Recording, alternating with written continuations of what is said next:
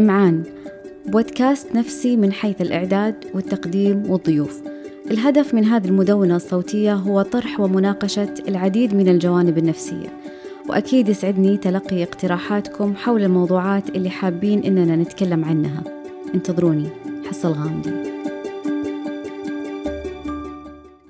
ضيفنا لحلقة اليوم الدكتور مشعل بن خالد العقيل استشاري الطب النفسي في مدينة الملك عبد العزيز الطبية للحرس الوطني بالرياض عميد مشارك بمركز العناية بالطالب بجامعة الملك سعود بن عبد العزيز للعلوم الصحية. أستاذ مساعد في كلية الطب جامعة الملك سعود بن عبد العزيز للعلوم الصحية بالرياض حاصل على الزمالة السعودية والعربية في الطب النفسي وحصل على زمالة التخصص الدقيق في اضطرابات القلق والمزاج من جامعة كوينز بكندا. أيضا حصل على تخصص دقيق في العلاج المعرفي السلوكي ويحمل ماجستير التعليم الطبي من كلية الطب بجامعة الملك سعود بن عبد العزيز للعلوم الصحية. بنتكلم في حلقة اليوم عن إيش هو كرما بعد الصدمة أسبابه مضاعفاته التدخلات العلاجية الدوائية وغير الدوائية دور الأسرة والخدمات النفسية المقدمة لأبطال الحد الجنوبي. أتمنى تكون هذه الحلقة عند حسن ظنكم. تسرنا متابعتكم من خلال حسابات بودكاست إمعان في مواقع التواصل الاجتماعي والمهتمين أيضا لدينا نشرة بريدية دورية في مواضيع الصحة النفسية بإمكانكم التسجيل فيها. حس الغامدي أخصائي أول علم نفس سريري. أهلا وسهلا دكتور مشعل. أهلا أستاذة حصة. يعطيكم العافية. شكرا جزيلا على الاستضافة. شكرا لك. خلينا ندخل مباشرة. دكتور مشعل خلينا نتعرف على إيش هو اضطراب كرب ما بعد الصدمة. طيب آه، اضطراب كرب ما بعد الصدمة هو أحد الاضطرابات النفسية تقريبا خامس اضطراب في الانتشار. آه يحدث في النساء تقريبا بنسبة 5% وفي الرجال تقريبا 10% الاضطراب فكرة الاضطراب تبدأ أنه إذا الشخص تعرض لصدمة والمقصود بالصدمة هنا أنه حدث ضاغط آه، يشعر فيه الشخص أو يشاهد قدامه أو يتعرض له هو بنفسه بالخوف الشديد آه، بالعجز آه، وغالبا يختلط على الناس إنه والله ممكن يصير له ظرف بسيط مثلا عدم نجاح باختبار أو أو انفصال في زواج بشكل عادي فإنهم يخلطون إنه هذا يعتبر صدمات لكن هذه تعتبر ضغوط فإحنا حريصين جدا إنه إذا عرفنا الصدمة ممكن نعرف أكثر عن الاضطراب. الاضطراب عادة تحدث أعراض بعد بعض الصدمات مثل الأعراض مثلا خلينا نقول اللي هو زي الفلاش باكس إنه يرجع يجي شريط يخص الصدمة اللي صارت إنه يصير عنده أشياء تذكرة بالحدث سواء أماكن معينة سواء روائح معينة سواء أجواء معينة حسب شيء له علاقة بالصدمة. بالإضافة يبدأ يصير يتجنب هذه الأماكن يبدأ يصير أحيانا بعضهم يبدأ يصير عصبي المزاج يصير عنده ضعف في الذاكرة يصير عنده سلوكيات متهورة بعضهم يصير عنده بعض السلوكيات العدوانية فهذه غالبا أو باختصار آه، الأعراض والأعراض هذه تكون تأثر بشكل كبير على الشخص نفسه على نمط حياته سواء الاجتماعي أو الوظيفي وتختلف عاد شدتها ما بين مثلا بسيط إلى متوسط إلى شديد. إيش هي العوامل اللي ممكن تزيد من احتمالية الإصابة باضطراب كرب بعد الصدمة؟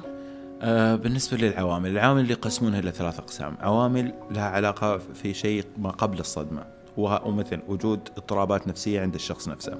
وجود تاريخ أسري لاضطرابات القلق للشخص آه، المتعرض للصدمة. حدوث صدمات سابقة. آه، مهارات التأقلم والتوافق والمرونة النفسية عنده تكون ضعيفة فبالتالي عرضة أكثر. صغر سنه. أحيانا يتكلمون على قلة تأهيله. إذا كان شخص مثلا خلينا نقول يشتغل مثلا خلينا نقول في الإسعاف في في الخدمات الإسعافية.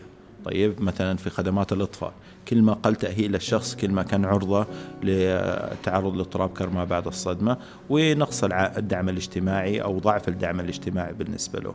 وهذه يمكن بالمناسبة كانت برضو في دراسة كانت مع مجموعة من طلاب الجامعة سويناها على اللي هم مقدمي الخدمات الإسعافية وكانت فعلا تأيد آه، النتائج هذه في أنه والله كان المتزوجين أكثر أقل عرضة لاضطراب كرما بعد الصدمة من الغير متزوجين وكانت نسبة الإصابة عندهم أعلى من النسبة خلينا نقول اللي موجودة في المجتمع. فهذه اللي ما قبل الصدمة. في أشياء لها علاقة بأثناء الصدمة شدة الصدمة شدة الحادث طول فترة الحادث. يعني مثلا لو كان في مكان في إطلاق نار لمدة نص ساعة ساعة يختلف عن لو صار إطلاق النار في خمس دقائق.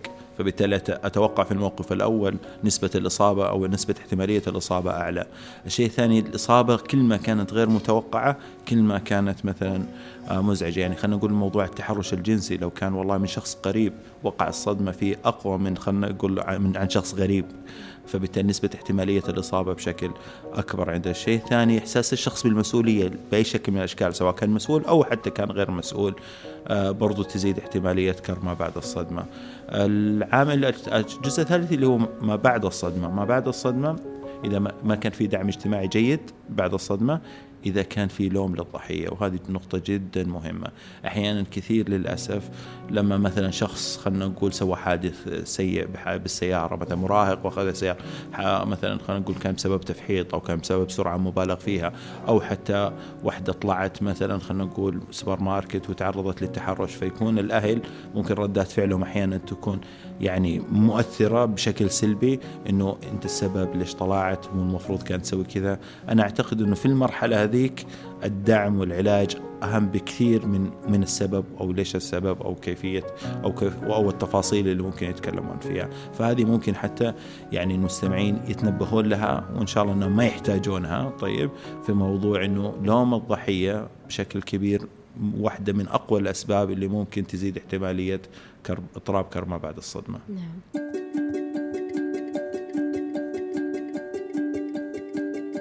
متى ممكن تظهر أعراض ال ال ال الأعراض كرما بعد الصدمة؟ بعد حدوث الصدمة. طبعا أوكي سؤال آه ظهورها ممكن يكون مباشرة بعد الصدمة وممكن يكون متأخر بعد سنوات. طويلة. كل ما ظهرت الأعراض بعد الصدمة بشكل مباشر كل ما كان استجابتها للعلاجات والتدخلات العلاجية أفضل. وكل ما تأخر ظهور الأعراض كانت الاستجابة يمكن تكون أصعب شوي. وخصوصا يعني هذا نلاحظه كثير في العيادة في الأطفال اللي يتعرضون بعض الأحيان لتحرشات جنسية أو لاعتداءات جنسية أو خلينا نقول أحيانا لاعتداءات جسدية. وبعدها ممكن يكونون شبه عاديين. وبعدين في الكبر بعد عند البلوغ أو في فترات عمرية معينة تبدأ تظهر عندهم الأعراض وحتى على مستوى العسكريين. أحيانا ممكن يتعرض لحدث ضاغط في في ميدان المعركة وتبدأ برضو تكون عنده أعراض بسيطة مثلا صعوبات في النوم بسيطة أو حتى أشياء أعراض غير ملاحظة. لكن بعد رجوعه عند أهله وبعد عدة سنوات أو عدة أشهر ممكن تظهر عنده أعراض بعد الصدمة. فبشكل عام اضطراب ما بعد الصدمة ظهور الأعراض ممكن يكون مباشر وممكن يكون متأخر. نعم طيب خلينا نتعرف على الصدمات اللي ممكن تكون مسببة لهذا الاضطراب. إيش أكثر الصدمات المسببة؟ طبعا سووا دراسات على أساس يشوفون وش أكثر صدمات ممكن تسبب اضطراب كرما بعد الصدمة. كانت طبعا الصدمات الفردية كانت أكثر من الصدمات الجماعية بمعنى الاعتداءات الفردية أو الحدث لما يكون على فرد واحد نسبة أو احتمالية إصابة الشخص باضطراب كرما بعد الصدمة أكثر من آه، لو صارت الصدمة مثلا على مجموعة كبيرة مثل البراكين الزلازل. واحدة من الأشياء اللي ممكن أحيانا لاحظوها في الدراسات أن سبب اضطرابات ما بعد الصدمة وهذا شيء يمكن حديث الفترة هذه. مثلا اللي هو انتشار فيروس معين مثل الكورونا. كان أول السارس مثلا وصارت عليه دراسات السارس في دول ثانية. فالواحد لما يحس بتهديد وبخوف أنه ممكن إصابة يكون في المنطقة نفسها اللي منطقة الإصابة. فممكن يكون يتعرض أو يكون عرضة للإصابة بكرما بعد الصدمة. وكانت في دراسات بحثت النسب اللي الناس اللي كانوا يشتغلون في المكان اللي صار فيه انتشار مرض معين وخطر العدوى والخوف من العدوى لإصابته. يمكن هذه المناسبة إنه في الأيام هذه آه يعني هوس أو فوبيا الكورونا فيروس. فمثلا فلقوا مثلا خلينا نقول الاعتداءات الجنسية أعلى من الاعتداءات البدنية فكان أعلى صدمة ممكن يتعرض بعدها احتمالية إصابة كرما بعد الصدمة اللي هو الاغتصاب. بعدها يجي موضوع اللي هو الاعتداء الجسدي الشديد. بعدها يجي الاعتداء الجنسي الشديد فيما عدا الاغتصاب. وبعدها تجي ممكن الحوادث أو إطلاق النار أو الحوادث المرورية الشديدة. طيب إيش ممكن تكون مضاعفات الاضطراب والصعوبات اللي ممكن يواجهها المريض؟ آه أحيانا كثيرة تجي أو تترافق مع اعراض مع اضطراب كرما بعد الصدمة بعض الاضطرابات النفسية وأشهرها اللي هو الاكتئاب. يعني الاكتئاب يحدث تقريبا بنسبة 48% يعني نص الناس اللي عندهم اضطراب كرما بعد الصدمة قد يكونون عرضة للاكتئاب. بعدها يجي موضوع اللي هو إدمان المواد المحظورة بشكل عام والكحول بشكل خاص. وإدمان الكحول طبعا له له سبب لأنه الشخص اللي يعاني من اضطراب كرما بعد الصدمة يلاحظ إنه مع استخدام الكحول تخف هذه الأعراض فيبدا يزيد ويزيد في الاستخدام لحد ما يوصل إلى درجة إدمانية. عاد بعدها تيجي ممكن اضطرابات القلق مثل خصوصا اللي هو موضوع الرهاب الاجتماعي يحدث بنسبة 22%، موضوع عسر المزاج عفوا 28% عسر المزاج يصير بنسبة 22% أو اضطراب القلق العام اللي يحدث بنسبة 15%، فلو نلاحظ لو حاولنا نختصرها نلقى إنه الاكتئاب في المرتبة الأولى بعده بشوي اللي هو ادمان الإدمان بشكل عام والكحول بشكل خاص خاص بعدها تجي اضطرابات القلق فهذه المضاعفات طبعا في نسبة من الانتحار ترتفع نسبة الانتحار عند الناس المصابين باضطراب كرما بعد الصدمة أكثر من الناس اللي ما عندهم اضطراب كرما بعد الصدمة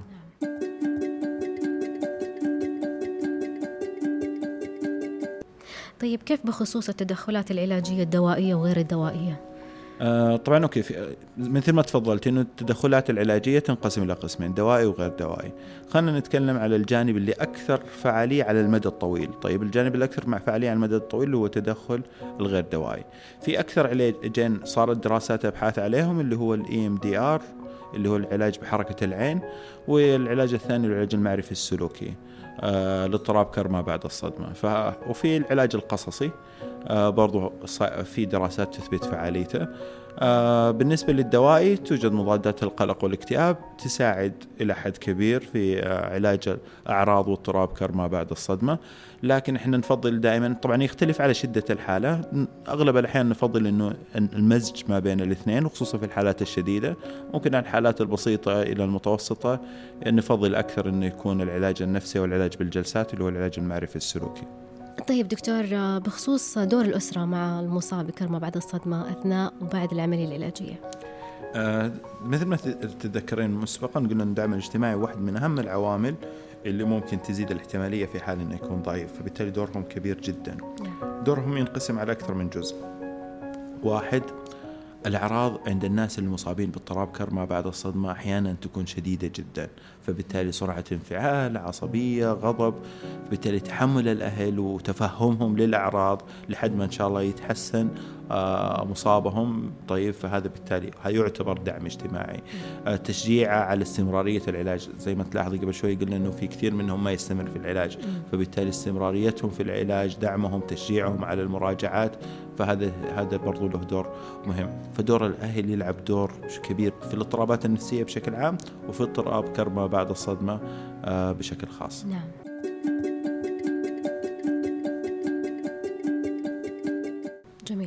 طيب في صعوبات ممكن يواجهها المعالج مع هذا الاضطراب أو مع المصاب بهذا الاضطراب؟ آه الصعوبات اللي يواجهها المعالج. واحد صراحة صعوبات الصدمة نفسها. طيب أحيانا سماع الصدمة مؤثر جدا أثناء الجلسة. نسمع قصص أحيانا غير متوقعة آه غير متخيلة. فبالتالي مدى تأثر المعالج بالصدمة نفسها اللي هو يسمعها مزعج يكون صعب عليه إنه هو يقدر وفي نفس الوقت يحافظ على ظهور مشاعره قدر الإمكان. أكيد إنه راح يتعاطف معه أكيد إنه بس إنه يحافظ على مدى تأثره بالصدمة لأنه من أكثر العلاجات النفسية اللي خلينا نقول مجهدة للمعالج علاج اضطراب كرما بعد الصدمة. فهذا هذه واحدة من الصعوبات. الصعوبات الثانية برضو اللي يواجهها للأمانة عدم استمرار نسبة ما هي بقليلة من المراجعين أو المرضى. بحيث أنه لأنه فعليا فعليا العلاج اللي هو بالجلسات النفسية مؤلم إلى حد كبير. لشخص. يعني زي ما أقول لو خلينا نتخيل ممكن المستمعين يتخيلوا أنه شخص عنده حروق بنسبة 30 40% في الجسم. فمن أسوأ شيء يعني أسوأ لحظات الشخص اللي عنده الحروق هذا اللحظة اللي يقولوا له بننظف لك الجرح أو بننظف لك الحرقة أو بنغير لك عليه. لحظات مؤلمة جدا أحيانا توصل أنهم يعطونه مسكنات مسكنات قوية جدا. فبالتالي العلاج يعتمد فيه عن التعرض. فما إحنا قاعدين نعيد للصدمة مرة ثانية. فهو مؤلم جدا وبالتالي كثير أو نسبة ما هي بقليلة من المرضى يصير لهم شيء نسميه drop out يعني يطلعون من العلاج وما يكملون وبعدين يرجعوا يعانون ويرجعوا نبدأ العلاج مرة ثانية فهذه واحدة من الصعوبات يعني أو الصعوبة الثانية اللي ممكن يواجهها المعالج أثناء تعامله مع شخص مصاب باضطراب كرب ما بعد الصدمة. نعم. هل ممكن يكون في جانب إيجابي للصدمة؟ الجوانب الإيجابية للصدمة في شيء يتكلمون عنه اللي هو ال post traumatic growth ال post traumatic growth اللي هو النمو ما بعد الصدمة يعني في ناس صارت لهم أحداث صادمة في حياتهم. يقول تلقين الناس اللي حولهم يقول لك تغير بعد الصدمة يعني صار أنضج. طيب؟ فالصدمة كثيرة من الأحيان تسبب نضج. طيب؟ عند بعض المراجعين يعني كان عنده اهتمام أو ما كان عنده اهتمامات في أشياء مهمة في حياته صار أولوياته واهتماماته اختلفت بعد الصدمة. وهذا ملاحظ عن نسبه ما هي قليله من الناس. طيب في كلامك في البداية عن المسببات للصدمة ذكرنا شيء من ال يعني الحروب وكذا. أنا ودي أعرف بالنسبة لأبطالنا في الحد الجنوبي إيش هي الخدمات النفسية اللي ممكن تكون مقدمة لهم؟ يعني أكيد أنه في يعني إلا ما يكون في تعرض لكرمة بعد الصدمة نتيجة المواقف الصعبة اللي بيمروا فيها. طيب يمكن كان لي الشرف إن أنا اشتغلت أربع سنوات مع في الحد الجنوبي مع أبطالنا وخصوصا وبالأخص في الحرس الوطني.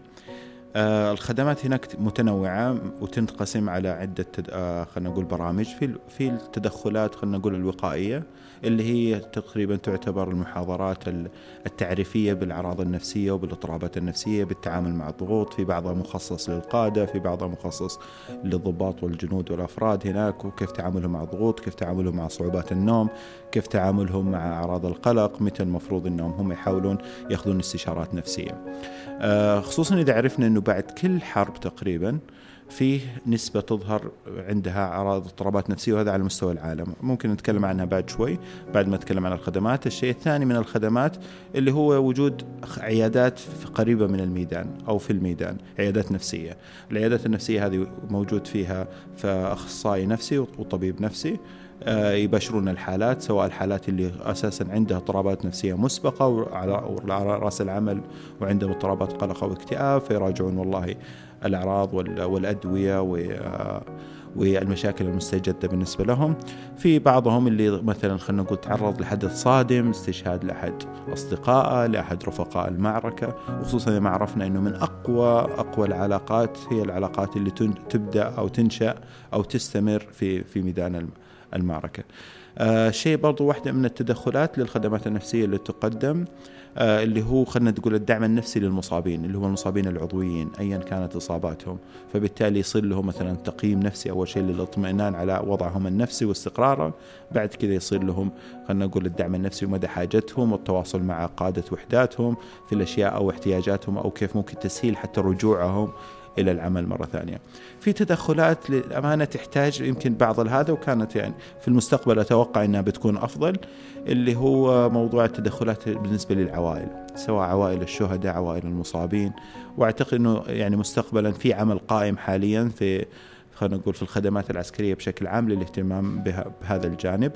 آه، فهذا بشكل يعني مختصر بالنسبة للخدمات النفسية اللي حاليا متعلقة بالحد الجنوبي. وأكيد الواحد يطمح أنه يقدم أكثر. وأتوقع أنه الخدمات قاعدة تتطور من سنة إلى سنة المقدمة لهم بمختلف القطاعات العسكرية. في نقطة ثانية في مؤخرا بدينا ورش عمل اللي هي العلاج المعرفي السلوكي لاضطراب مكر ما بعد الصدمة لدى العسكريين.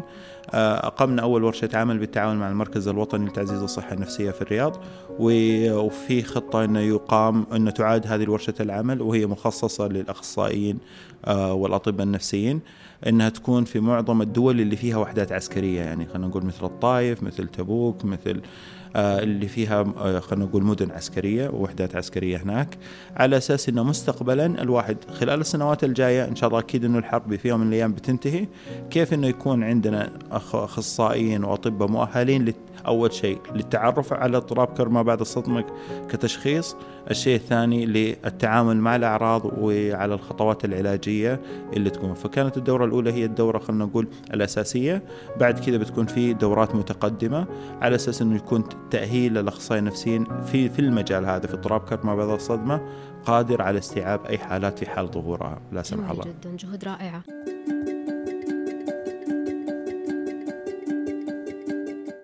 في حاجة كنت ذكرتها عن نسب الشيء له علاقة بالنسبة للحروب وال وظهور هذا الاضطراب. بالضبط يعني معظم الدول اللي خاضت حروب قبل كذا طيب آه، كانت تسوي دراسات مسحيه بعد الحرب خلينا نقول للجنود اللي عايدين. من الملاحظات كانت خلينا نقول اللي كانوا في القوات البرية أكثر عرضة لاحتمالية إصابة كرب بعد الصدمة أكثر من مثلا الجوية وأقلهم اللي هو القوات البحرية. وهذا يعطينا مفهوم ومعنى للصدمة أنه الصدمة كل ما كان الكونتاكت أو المباشرة قريبة من الحدث كل ما زادت كل ما زادت الاحتمالية. آه، النقطة الثانية في بعضهم في بعض الجيوش لها تنسيق معين مثلا في عودتهم. إحنا طبعا يختلف حاليا وضعنا لأنه يظل انه جنودنا في نفس البلد فبالتالي إجازاتهم متقطعة. يرجعون مثلا أسبوعين بعضهم يرجع ويكون في في الميدان أسبوعين أو بعضهم يقعد شهرين ويرجع لأهله يقضي أسبوعين إجازات ميدانية. لكن الناس مثلا مثل مثلا بعض الجيوش اللي تروح دول ثانية وتستقر هناك فترة. فبالتالي هذول يكون عندهم فترة خلينا نقول فترة تأهيلية. فقبل لا يرجعون لأهاليهم أو لعوائلهم يقضون أسبوع إلى أسبوعين في مكان معين على أساس يأهلونهم لرجوعهم مرة ثانية ويتأكدون قبل لا يرجعون إنه والله من سلامتهم النفسية إلى حد كبير وتجاوزهم بعض المشاكل النفسية. وبالتالي يرجعون يكون تأقلمهم مع آه، عوائلهم أفضل. بشكل عام فكانت في دراسات يعني بعد بعد حرب العراق بالنسبة للجيش الأمريكي بعد عودة الجيش الأمريكي بعضهم من أفغانستان أثناء حفظ قوات حفظ السلام في الصومال برضو كانت في نسب معينة في في في برضو القوات البريطانية كانت برضو في نسب واحصائيات معينة على اضطراب كرما بعد الصدمة. نعم شكرا جزيلا يعطيك العافية دكتور مشعل. العفو شكرا مرة ثانية على الاستضافة.